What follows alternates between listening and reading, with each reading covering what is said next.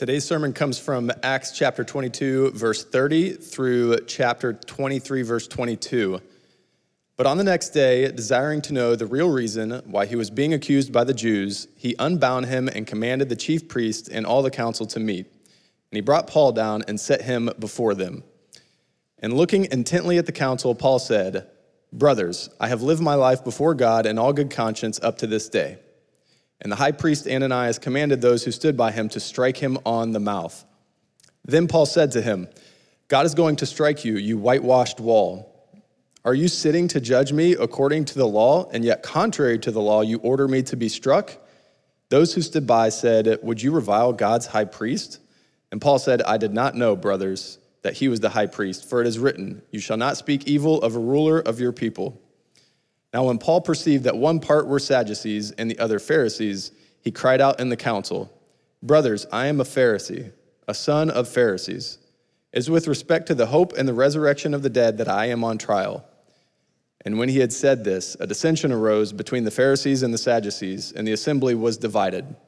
For the Sadducees say that there is no resurrection, nor angel, nor spirit, but the Pharisees acknowledge them all.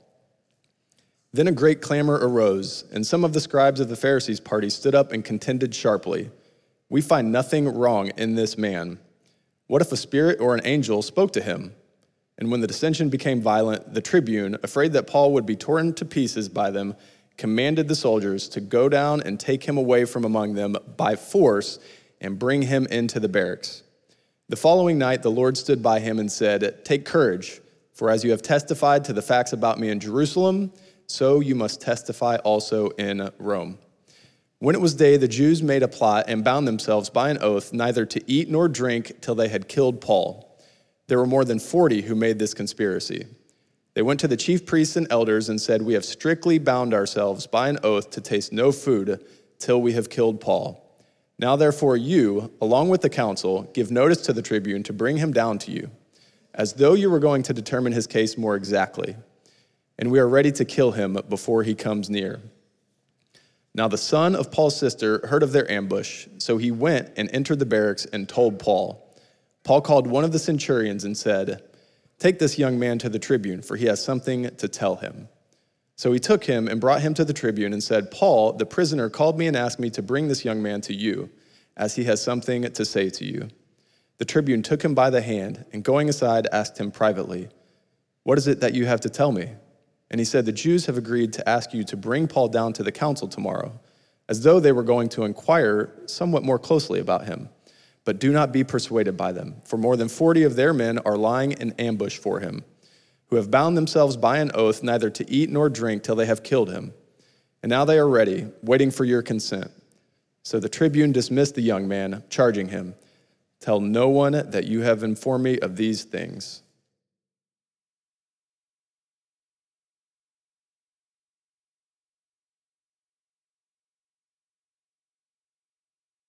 Gary Haugen, CEO of International Justice Mission, which is a Christian organization that fights sex trafficking around the world, writes this.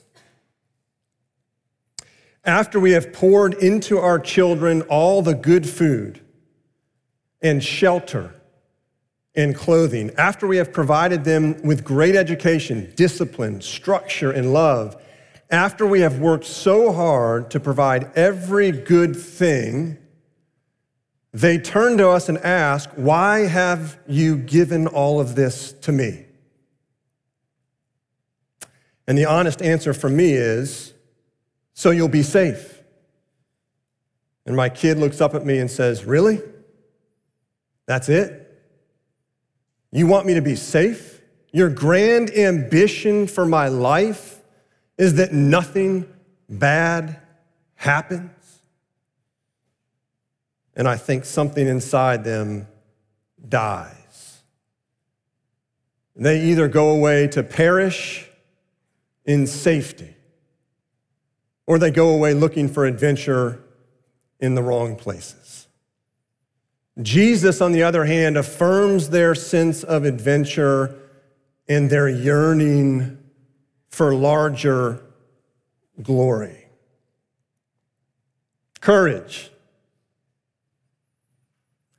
Courage, it is what Jesus commands Paul in the center of this passage in verse 11. He stands next to Paul and says, Paul, take courage. But where does courage come from? Where does courage come from? First, we're going to see that courage comes from the power of the resurrected Christ. How does Paul arrive in this heated argument with the Jewish ruling council? Well, in Acts 22, he shares his conversion story. He shares his testimony, and on the heels of sharing his story, the Jews want to kill him. So the Roman tribune, who was the commander, stepped in and rescued Paul, brought him into custody, and then was planning to flog Paul so that the truth would come out of him. End of chapter 22, Paul tells him, I'm a Roman citizen. And so the commander, the tribune, reverses the order of the flogging because that would have been illegal to do that to a Roman citizen.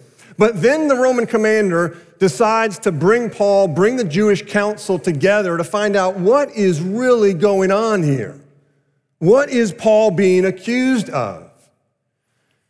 And then this is what sets up this heated argument, this heated exchange between Paul and the high priest Ananias, beginning of chapter 23. Verse 1 Paul said, Brothers, I have lived my life before God in all good conscience up to this day. Verse 2 The high priest Ananias commanded those who stood by him to strike him on the mouth. Paul responds by calling the high priest a whitewashed wall, basically calling out his hypocrisy. The crowds then call Paul out for insulting the high priest. At which point, by the way, Paul hadn't been in Jerusalem in five years. He had been disconnected from Jerusalem and the leadership, so that's why he probably didn't recognize Ananias as the high priest. But the crowd calls him out for insulting the high priest. Paul acknowledges it, acknowledges he was wrong, quotes from Exodus 22 You shall not speak evil of a ruler of your people. Now, all this to say, Paul realized at this point he was not going to get a fair trial. That was abundantly clear. And so he moves to the very source of what this tension is all about. He goes right to the source of the friction, the tension, the disagreement. Verses six to seven. It is with respect to the hope and the resurrection of the dead that I am on trial. And when he had said this, a dissension arose between the Pharisees and the Sadducees, and the assembly was divided. Now, the question is why? Why does Paul's statement about the resurrection bring such division and such dissension into this room, which we will see will escalate into violence. Well, in the, in the first century, the Jewish world was fractured into factions, groups of people. The, the land that God had promised then, the promised land, was owned and ruled and controlled by Rome. And every Jew felt this felt the tension of it. It was wrong. They longed to be free. And so they all agreed that Roman occupation was a bad thing. They all agreed on that. But they disagreed on how to fix the problem. They disagreed on how the Romans would be overthrown and how the kingdom of God would be ushered in.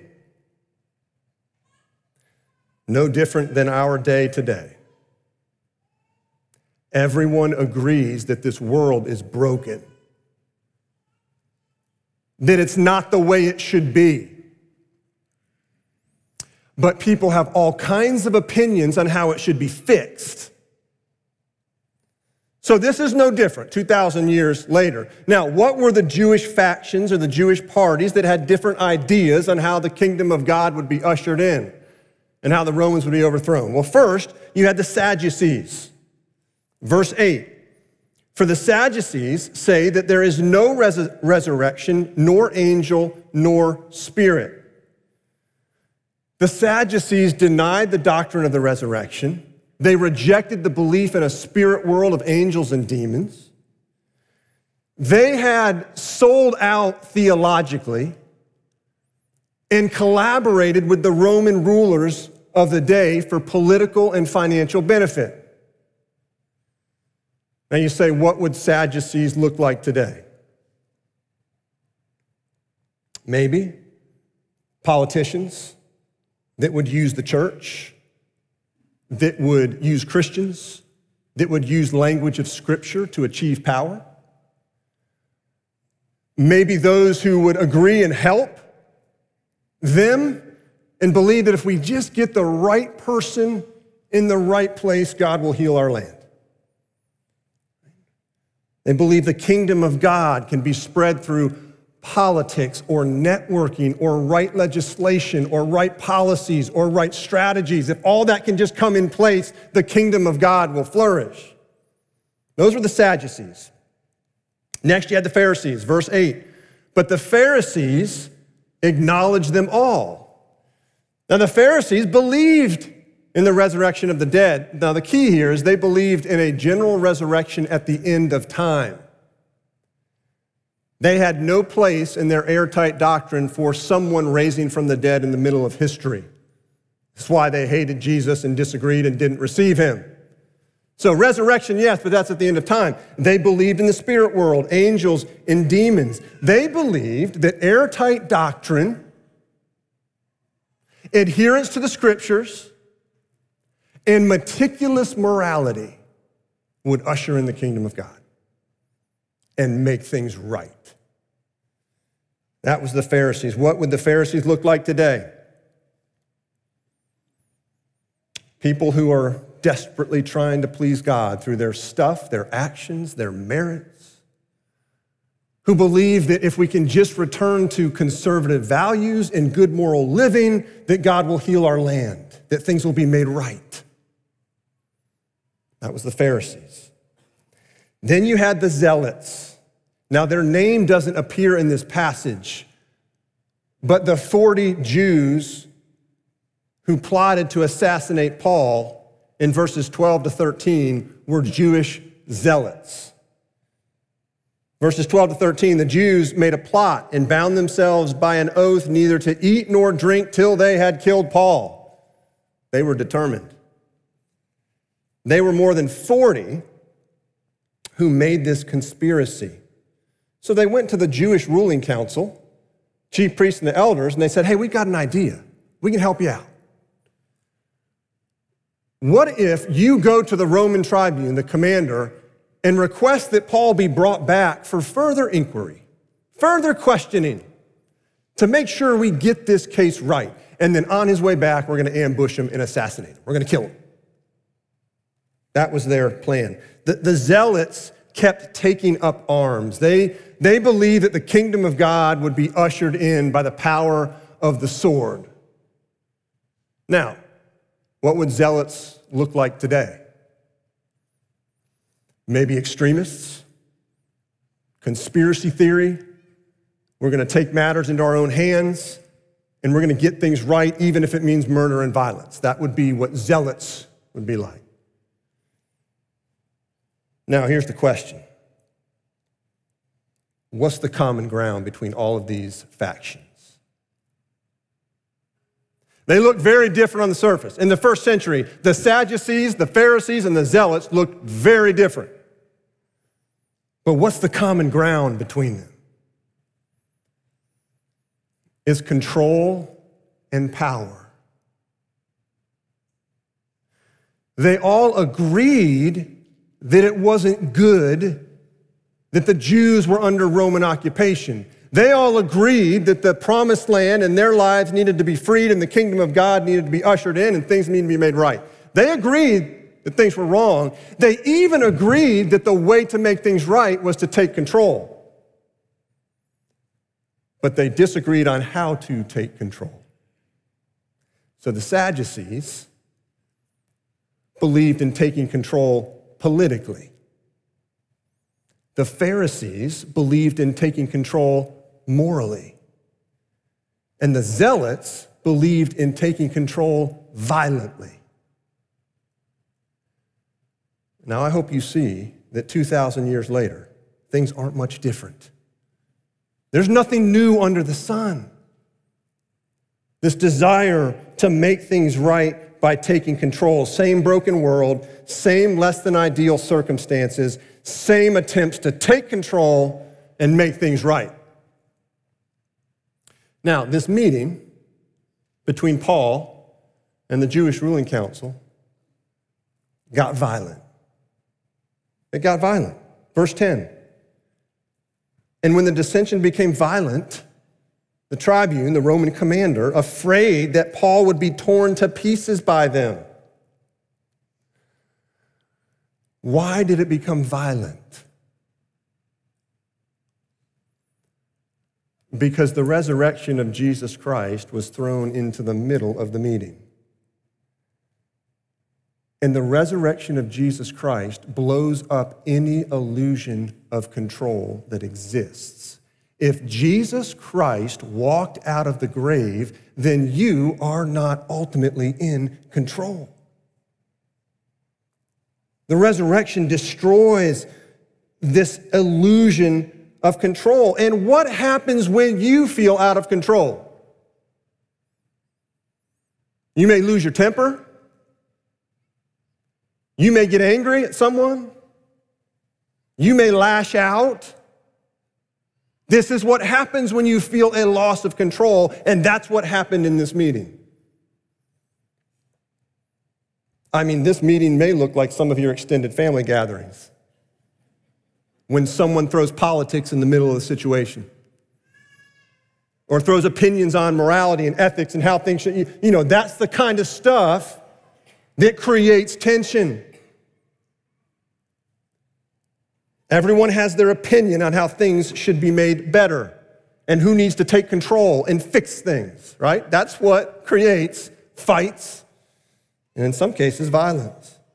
If anyone in this passage should be blowing up at this point, if anyone in this passage should be losing control, it's Paul. He's been arrested. He's been tried unfairly.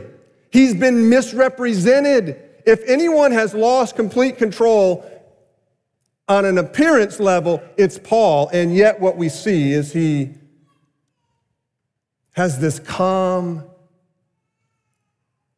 although he did get upset at the high priest. I will acknowledge that. But he has this just confidence about him. Why? It's verse 11.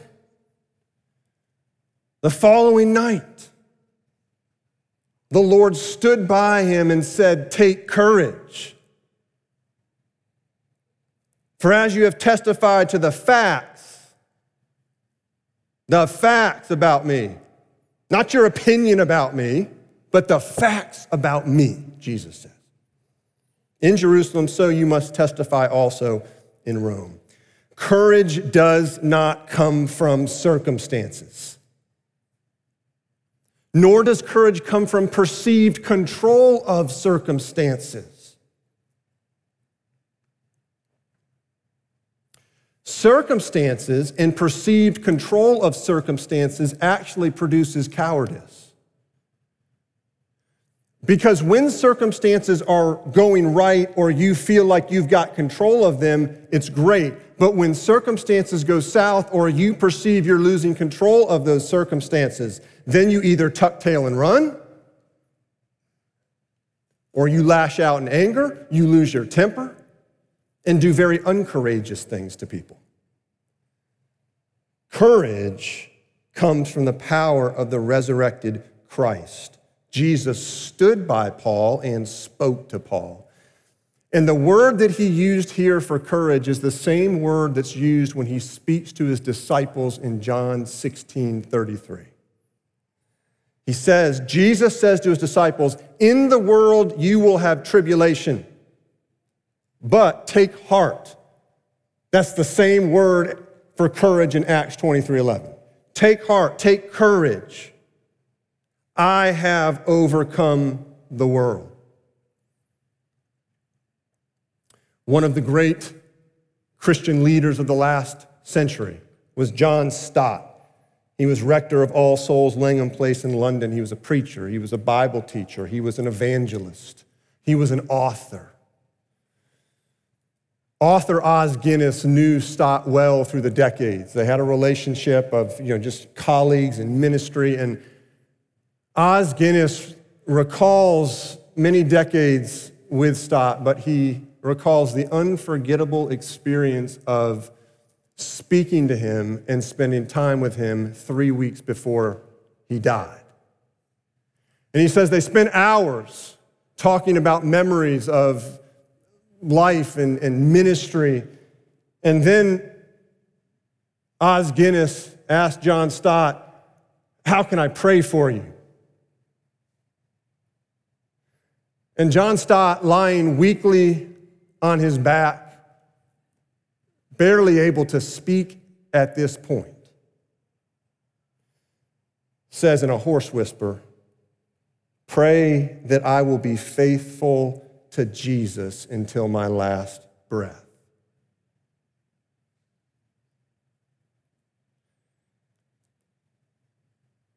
Now that's courage in the midst of the ultimate circumstance that strips you of your perceived control, and that is death.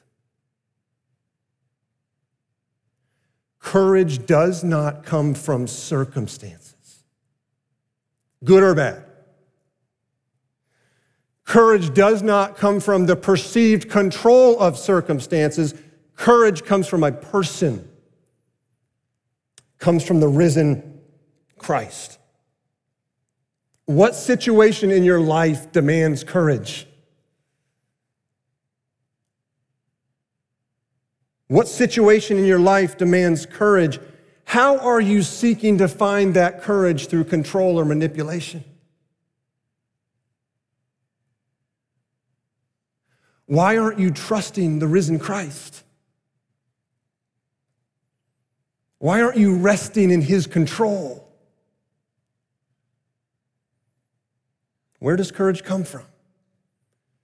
It comes from the power of the resurrected Christ. But second, it comes from the promise of the resurrected Christ. We learn from Romans chapter 1 that Paul had deep desire, intention, and was planning on getting to Rome so he could preach the gospel in Rome. And yet we find in this story that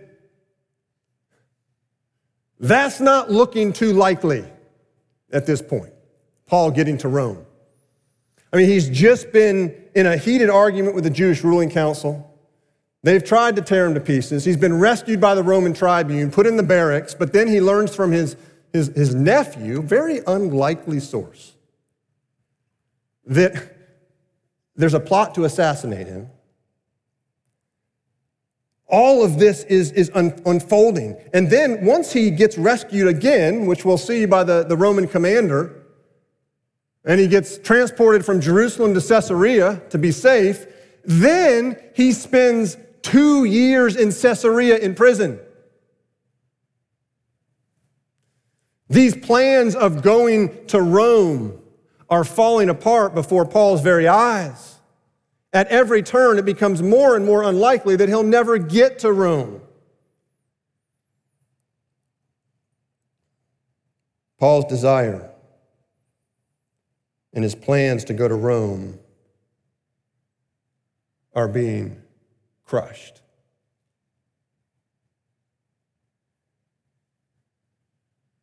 You ever been there? You have plans, you have desires for your life, and they get crushed before your very eyes.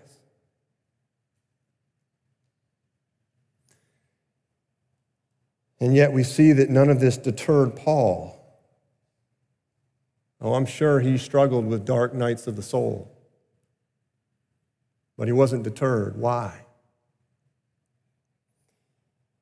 Verse 11 Jesus stood by him. Take courage.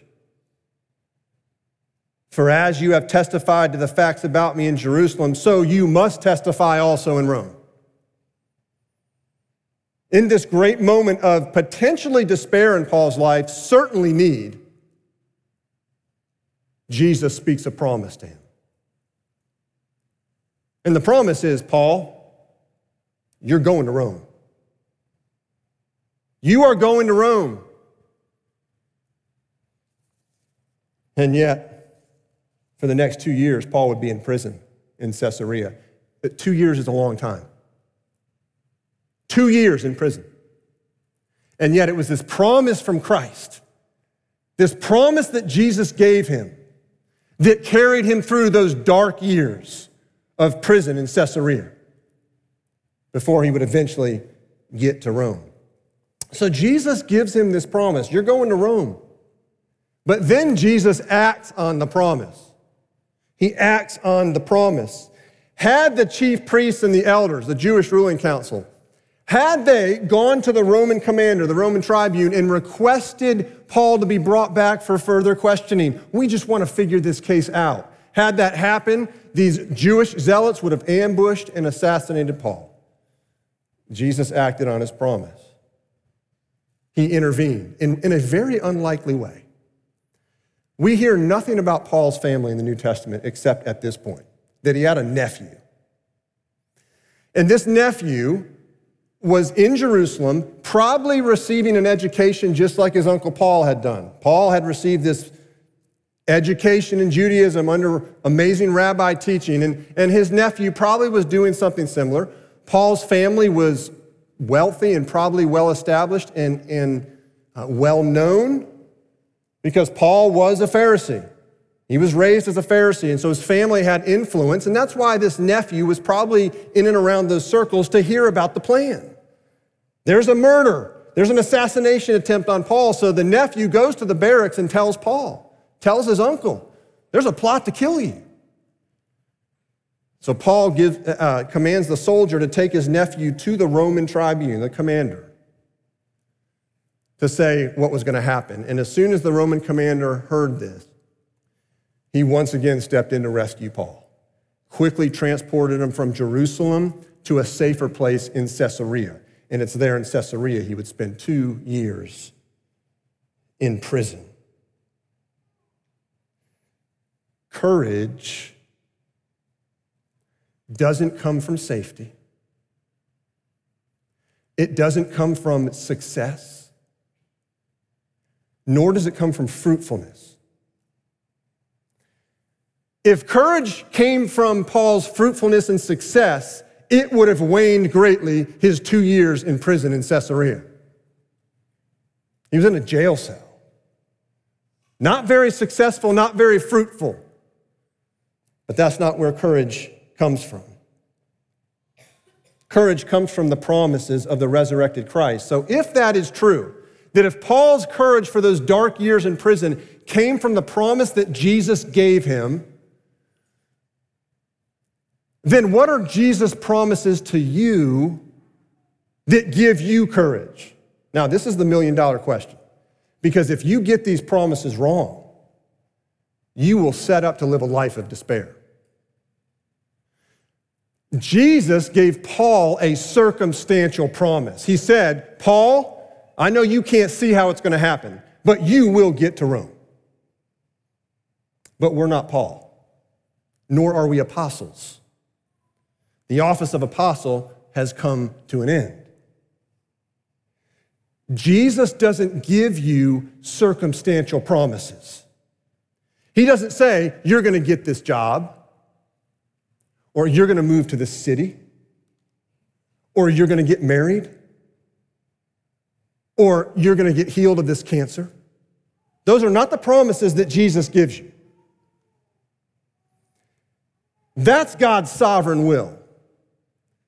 And God doesn't reveal his sovereign will to anyone. That's why it's his sovereign will. You and I don't know what's going to happen tomorrow, nor the next day, or a week from now, or a year from now. That's God's sovereign will. He does reveal promises in his revealed will, which is his word.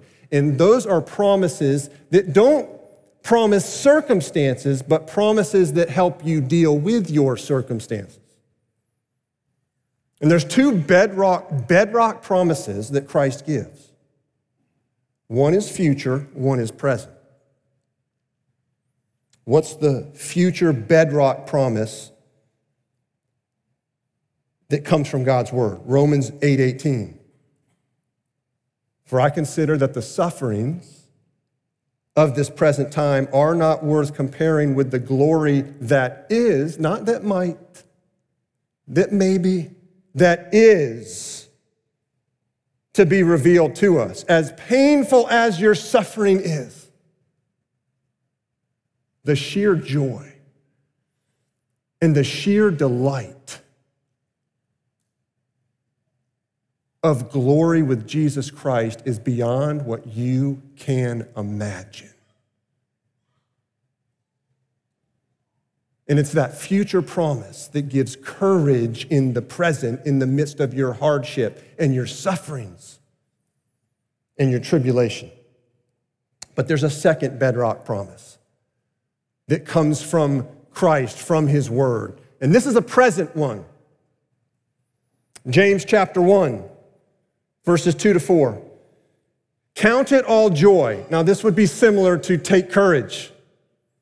Count it all joy, take courage, take heart, my brothers, when you meet trials of various kinds, for you know that the testing of your faith produces steadfastness.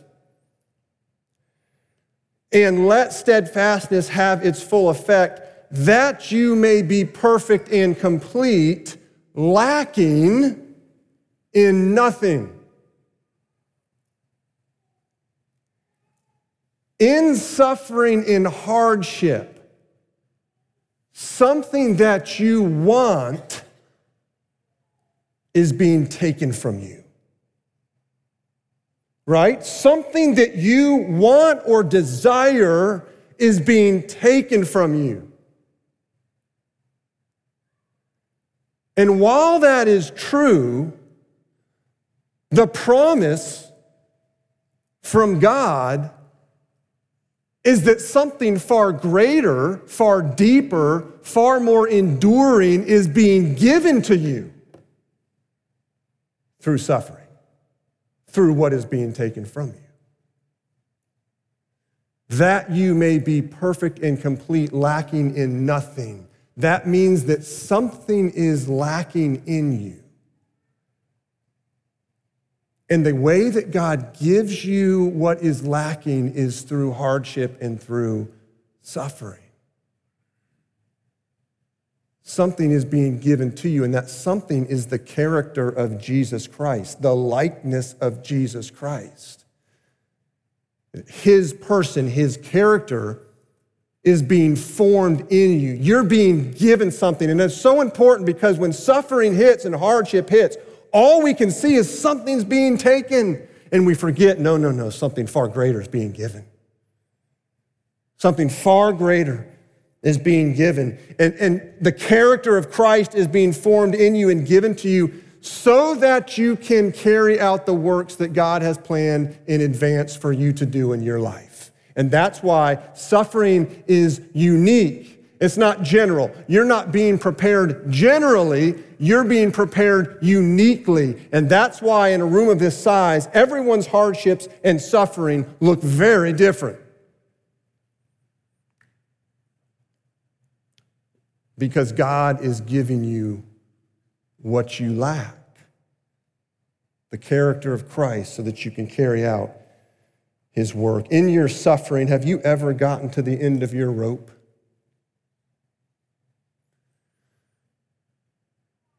Have you ever gotten to the place where you're just ready to quit? throw in the towel? You ever gotten to the place where you don't have a fiber left in you to feel like you can wake up the next morning and put one foot in front of the other?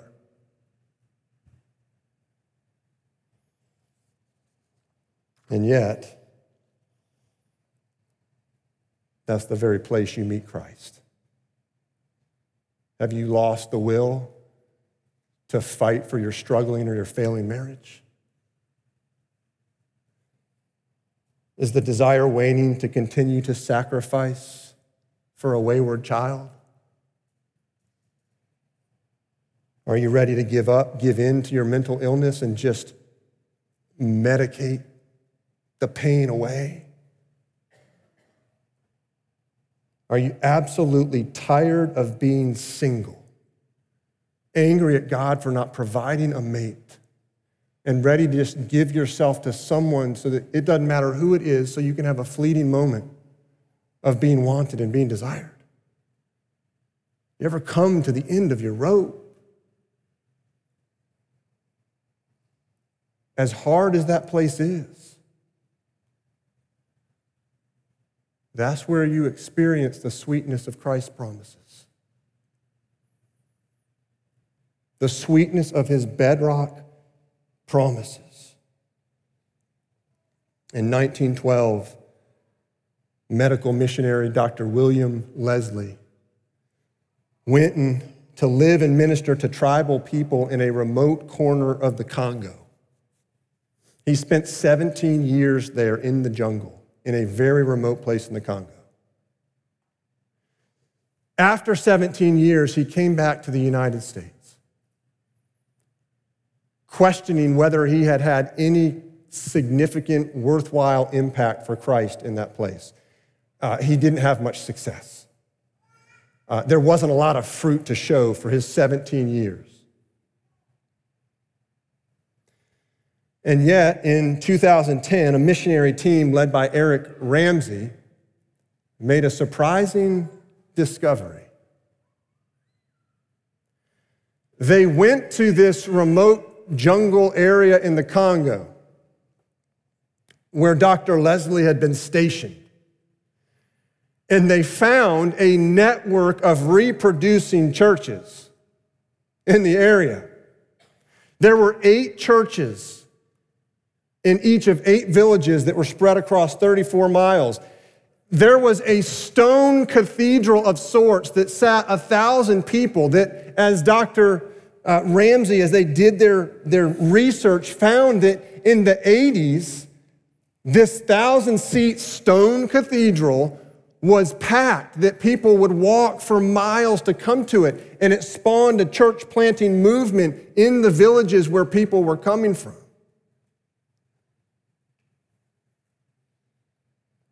Dr. Leslie had gone through the jungle and, and through these villages for 17 years, teaching the Bible. He set up an organized educational system, but he didn't see much success or fruit. Ramsey and others who have reflected on what transpired say that for 17 years, William Leslie fought tropical illnesses, charging buffaloes, armies of ants, and leopard infested jungles to bring the gospel of Jesus Christ into a remote area. Courage does not come from safety. It does not come from good circumstances. It does not come from success. Courage doesn't come from fruitfulness. It comes from the power and the promises of the risen Christ. So if you're at the end of your rope, if you've thrown in the towel, if you feel like you've got nothing left in your being to move on, then you're at a sweet place. Because it's in that place that you hear the risen Christ say, Take courage. That his power and his promises give you the courage and give you the power to press on. Let's pray.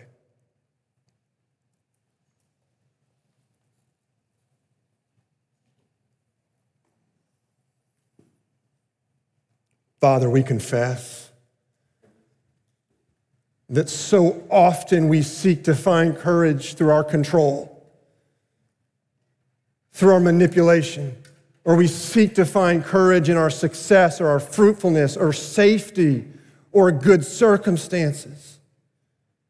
And we confess that because we know that's not where courage comes from, Father. We believe that courage comes from your Son, Jesus Christ, from his power, from his promises, not promises of circumstantial change, but promises that help us to deal with our circumstances courageously. Oh, Father, there are some in this room that are at the end of their rope. Waking up day to day wondering if they have anything left to carry on. I pray that you would meet them in their brokenness, meet them in their dark place, and by your Spirit, speak the power and the promise of the risen Christ into their hearts, that they could rise and leave from this place with great hope in the midst of their darkness and what they're facing, and great courage. Jesus, you are the source of our courage. And as we sing to you now, would you fill us with your power and your promises? We pray this all in Christ's name and for his sake. Amen.